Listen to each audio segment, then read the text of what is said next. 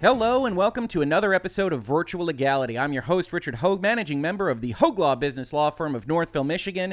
And today we have a somewhat wild story for you, as an individual in California has sued Twitch, the video game streaming service, for essentially being too arousing for his personal proclivities. Now, before we get into the substance here, and we are going to look at a couple of the articles describing this and describing the plaintiff in question, and of course, the language in the complaint itself, I do want to say for those of you of the too long didn't watch variety that the lawsuit in question is almost certainly going to be tossed. It is almost completely frivolous on virtually every angle. That being said, I still think there are useful things to take from it, especially for those of you that are YouTube streamers that talk about terms of service all the time. I do want to point out one specific failing in this lawsuit that is brought up to me time and time again in my comments, and absolutely is an axis under which Twitch can't be sued based on the terms of its own terms of service, and would really require some equitable jurisdiction of the court if they chose to do so. So I still think this is important. I still think this is, of course, interesting, and it's been reported on in a number of outlets, naturally, given its subject matter. So I do want to dive in. I do want to talk about why it's a failure of a case, but I also want to leave you with some important information as to how it might apply to your personal use of various services in terms of services that might otherwise affect your life.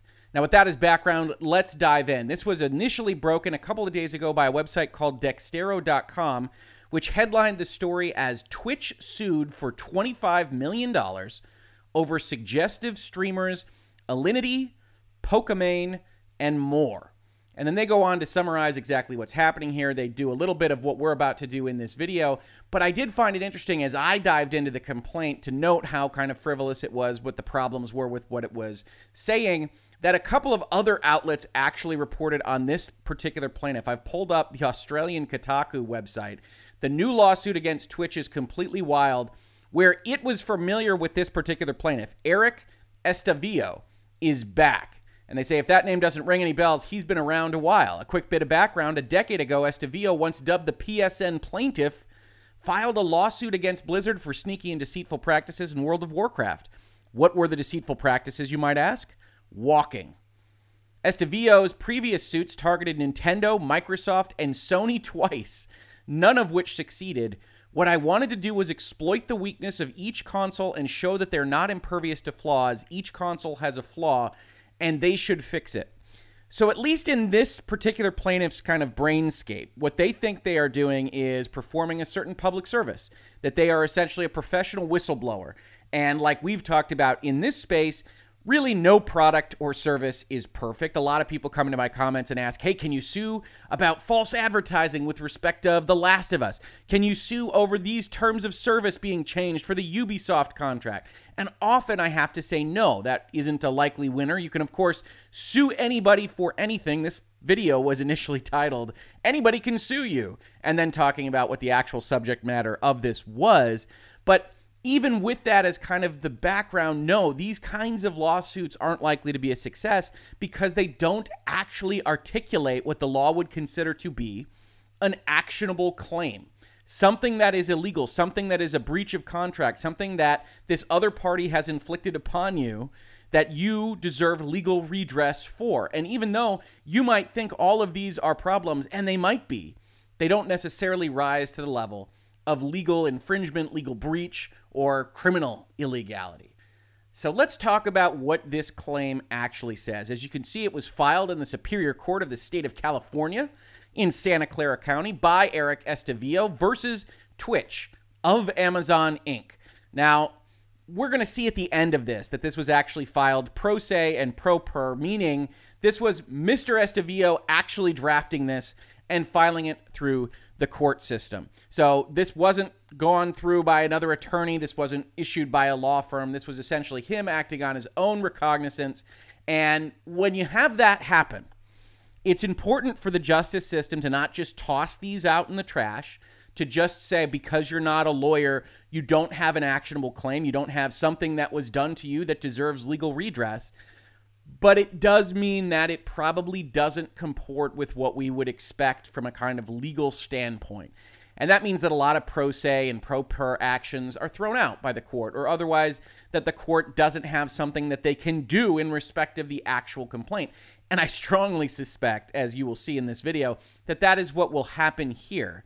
But I also don't want to say just because it's pro se means that it's wrong. There are a lot of good and important actions that are taken, particularly by folks that are imprisoned and others that don't necessarily have access to attorney and access to justice kind of resources that they probably should in a society like the United States, but that they don't, and they issue these kinds of complaints on their own. That being said, this does wind up being pretty frivolous. First, they claim jurisdiction and venue and all these other good things, and then they have the statement of facts. The plaintiff has been a Twitch Prime and Turbo subscriber for years now, whom also suffers from depression, O C D, panic disorder, agoraphobia, and Crohn's disease. And because of these maladies, he heavily relies on the internet for all of his entertainment purposes, as many others do during this difficult time.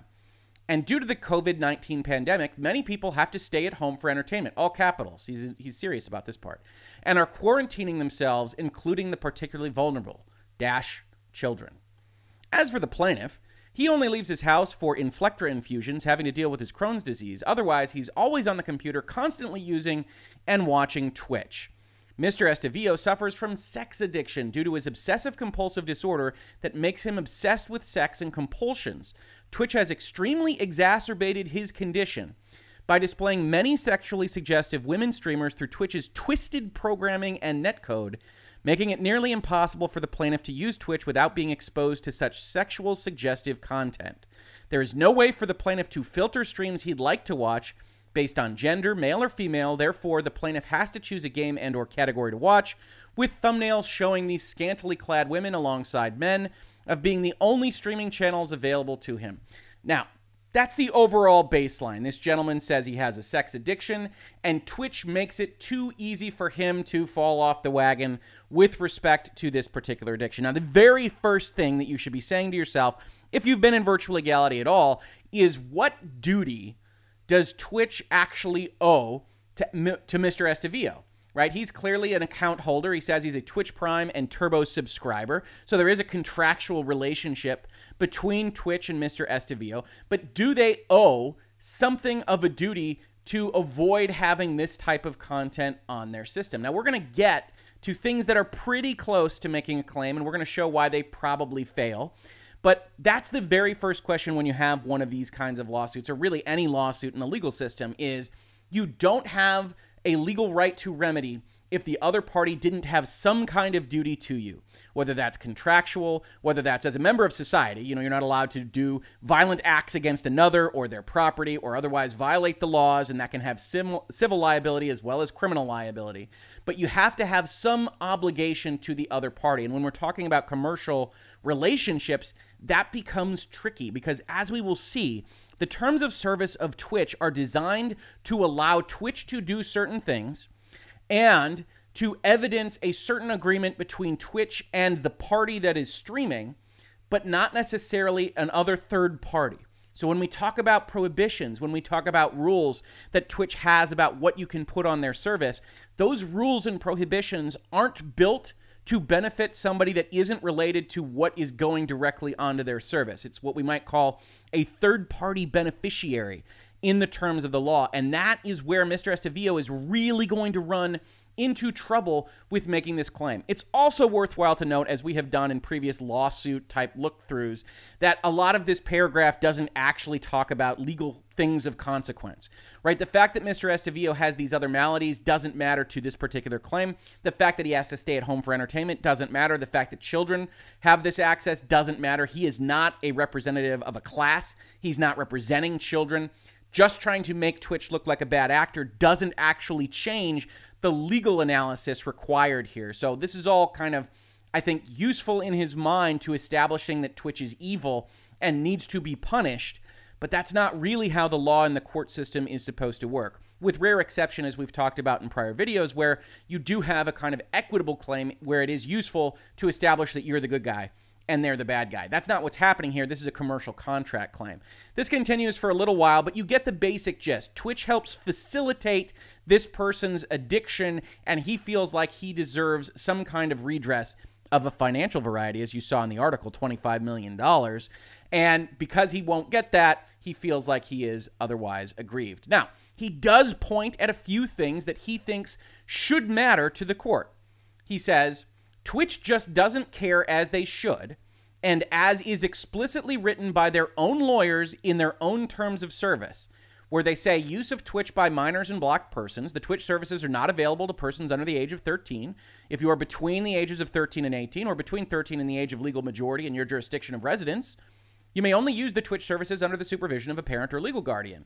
Nudity and sexual content in embedded media and games. And then they go to a different kind of non-terms of service, what we would see as community guidelines, which we will also look at in just a second. But they have some additional language here that basically says what you expect from Twitch. Twitch says you can't do these things. You can't put up sexually explicit material. You're not supposed to do these things. And he says Twitch is not enforcing its own rules, and that harms me specifically. However, as you can see from the screenshots below, Twitch did not permanently ban these violators of their own terms of service, as all of these female streamers continue to operate and influence kids under the tender age of thirteen, which again is not him, and the court isn't going to pay attention to that. You don't get the rights to bring a claim on behalf of another aggrieved party. You can try to establish that Twitch is a bad actor, but that doesn't actually relate to your specific claim.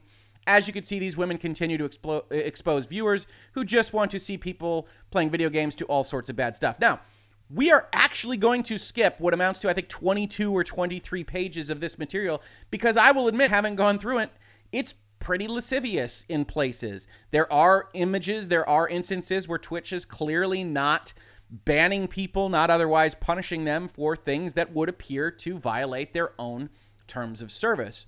But that doesn't make a legal claim. Claims and harm. The plaintiff who suffers from sexual addiction has suffered much worse, given that Twitch has exacerbated his condition. The plaintiff's username on Twitch is the uh, real Eric Estavillo, and he is following exactly seven hundred eighty-six female streamers while following zero male streamers, with that number continuing to grow as the plaintiff has little control over his addiction. Twitch does not limit how many female viewers a customer can follow via their website. Attached to this lawsuit is some applications of sex addictions and health forms, which depicts many examples of previous lawsuits in which case law is well established, depicting those companies such as Twitch as being held liable for their misconstrued and devious actions if done with extreme disregard for the consumer's well-being through negligence or fallible company policies. Listed below are examples, although a bit graphic, that are of the utmost importance to display how Twitch's lax policy enforcing has harmed the plaintiff by not filtering out these sexually suggestive women and their content. Now, we are going to skip that particular description because it is very graphic, but suffice it to say what he says there is he hurt his eyes by staring too hard, and he hurt his computer because of the way that he was using it in respect of looking at the Twitch material. Again, we don't arrive at an actual contractual breach. We don't arrive at a duty here. He's trying to establish that Twitch can't function in this way. Of course, if you are on the internet, you know that a number of websites do expressly function in that way. And so the actual claim being made is that this particular business says that it won't. And so the fact that it is is uniquely harmful rather than any of the other websites that the plaintiff could access. I'll be honest, I don't think that's a winning argument. And when we actually get into the reasons why he thinks that it is, we'll see even more why that is the case. Twitch's policy service reputation. Twitch already has a shoddy reputation, as can be gleaned from each of their current prime services below, of which all underdeliver and some outright defraud the consumer through nefarious measures, practices, and policies. So now we get into a little bit of extra, right? We've already made the main claim, the sex addiction claim, and now we're trying to say, also, Twitch doesn't deliver what they promised. With Twitch Turbo, you'll never see ads. With the exception of front page takeovers, Twitch partners and affiliates still get credit for ad impressions when a Twitch Turbo subscriber watches their channel.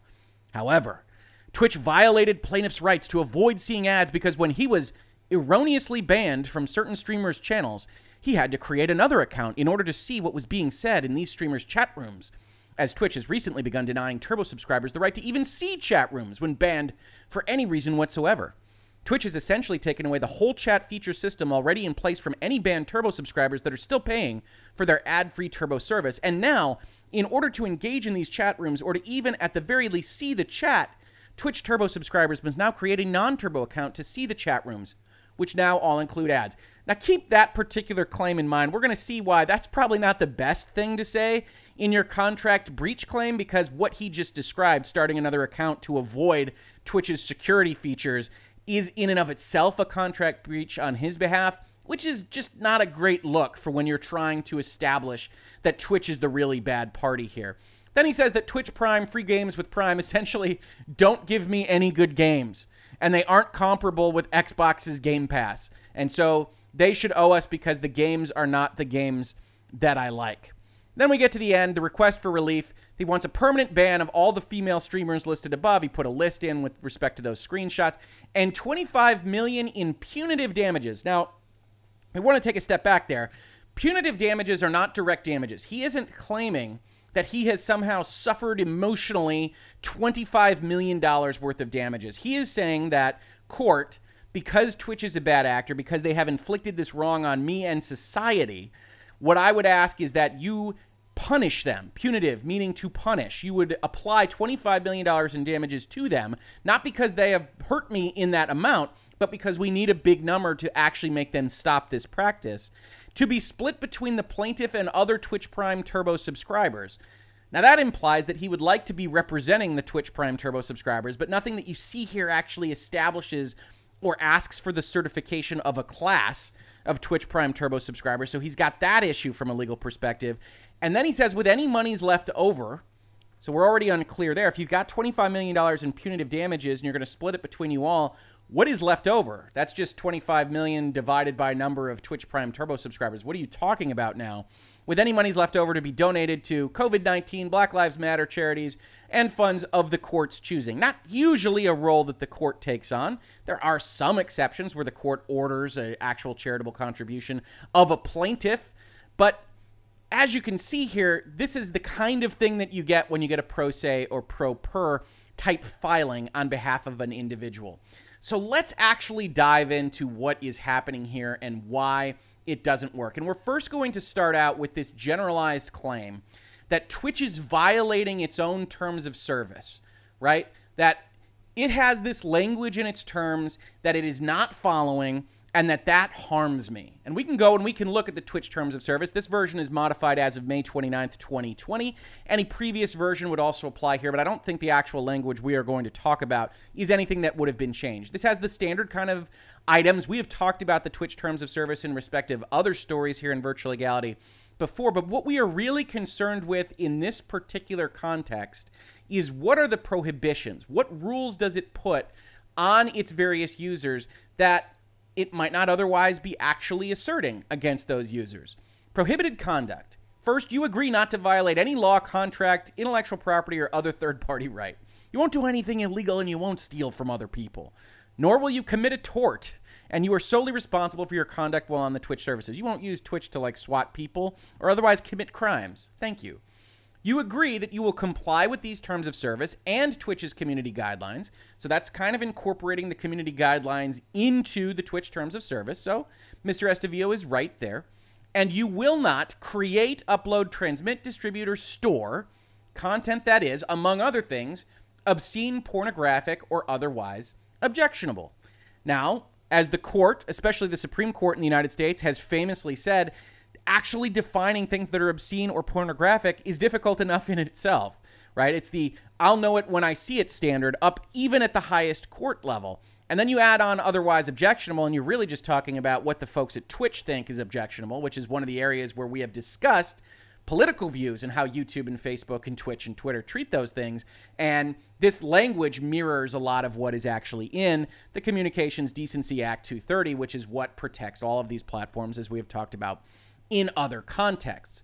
But this is one of the primary areas that Mister Estavillo is trying to say Twitch isn't abiding by. They aren't getting rid of these things, and so why can't I bring a claim that I have been harmed? Now, we also want to bring up the second issue that we talked about, put a pin in that one, because he says, I have been banned from these various chat rooms and I can't see them. It's worth noting here, as we talked about, that that's its own breach. where you agree in the terms of service not to circumvent features that enforce limitations on the use of Twitch services or user content, and you agree further not to attempt to circumvent any content filtering techniques we employ or attempt to access any service or area of the Twitch services that you are not authorized to access. And starting a new dummy account is the kind of thing that is likely to qualify as circumvention, especially when the court is very likely to just kick this out on its face. Now, why is the court likely to kick this kind of claim out on its face? That comes with this bit of language that you will see in virtually every terms of service that you interact with on a regular basis. And it says as follows: to the extent permitted by applicable law, Twitch takes no responsibility and assumes no liability for any user content or for any loss or damage resulting therefrom, nor is Twitch liable for any mistakes, defamation, slander, libel, omissions, falsehoods, obscenity, pornography, or profanity you may encounter when using the Twitch services. That, in the law, is what we talk about when we say a sentence is directly on point, right? This is exactly what the Twitch lawyers are going to put in their response. They're going to say, your use of the Twitch services is at your own risk, and we are not responsible for these things. And even more, we say that these rules do not create any private right of action on the part of any third party or any reasonable expectation that the Twitch services will not contain any content that is prohibited by such rules, right? Their lawyers knew what they were doing when they said all of this. Look, we established these rules because we do want to control our service. We want to have the right to ban folks for doing these kinds of things. But not only will we be making judgment calls on a regular basis, we are also hoping that this thing gets huge and we probably won't even have the capability to know of every violation in every corner of the platform. So we are not going to give you a representation that what is prohibited up above won't actually appear on the service. That's between us and the streamer, not you, viewer, or someone else unaffiliated with Twitch. You are not the party to whom that contract relationship actually attaches. And so when you see this bit of language, when you see the claim basically saying Twitch isn't abiding by its own rules and it harms me, when you expressly have agreed in their terms of service that these rules do not create a private right of action on the part of any third party or any reasonable expectation that the Twitch services will not contain the content that we prohibited, you've basically lost the war before it started.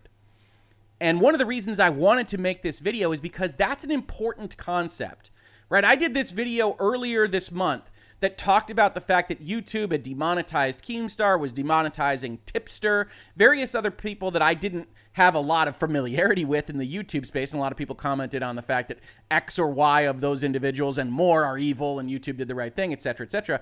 But we talked about the fact that how can they do this to Keemstar and this to Tipster when they're different, they're different judgments? How can they do this to him and not to him?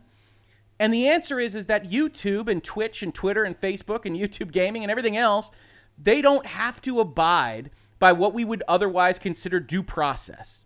They aren't the government. They don't have to try to treat everyone equally. They can determine for themselves that Keemstar is more valuable. They can determine if they are Twitch, that Alinity or Pokimane or whomever is brought up in this particular action is more valuable than enforcing those prohibitions directly. And you, in fact, see that.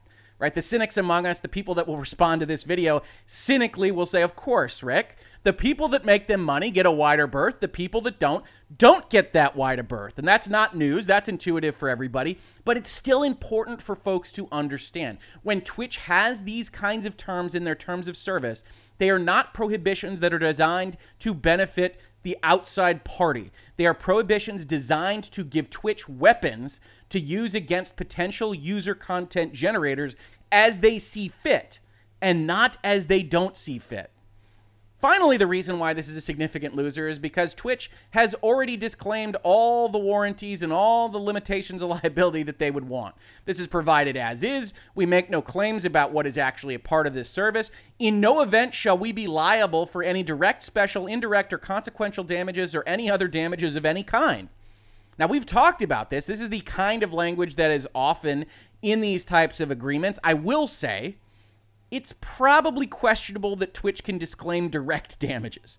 If somehow Twitch as a service has directly damaged you, meaning that it has actually physically damaged you or emotionally in some other way, and you can point to it was because of something that Twitch did that uh, broke my computer. Twitch was mining things and my computer melted down and it cost me two thousand dollars.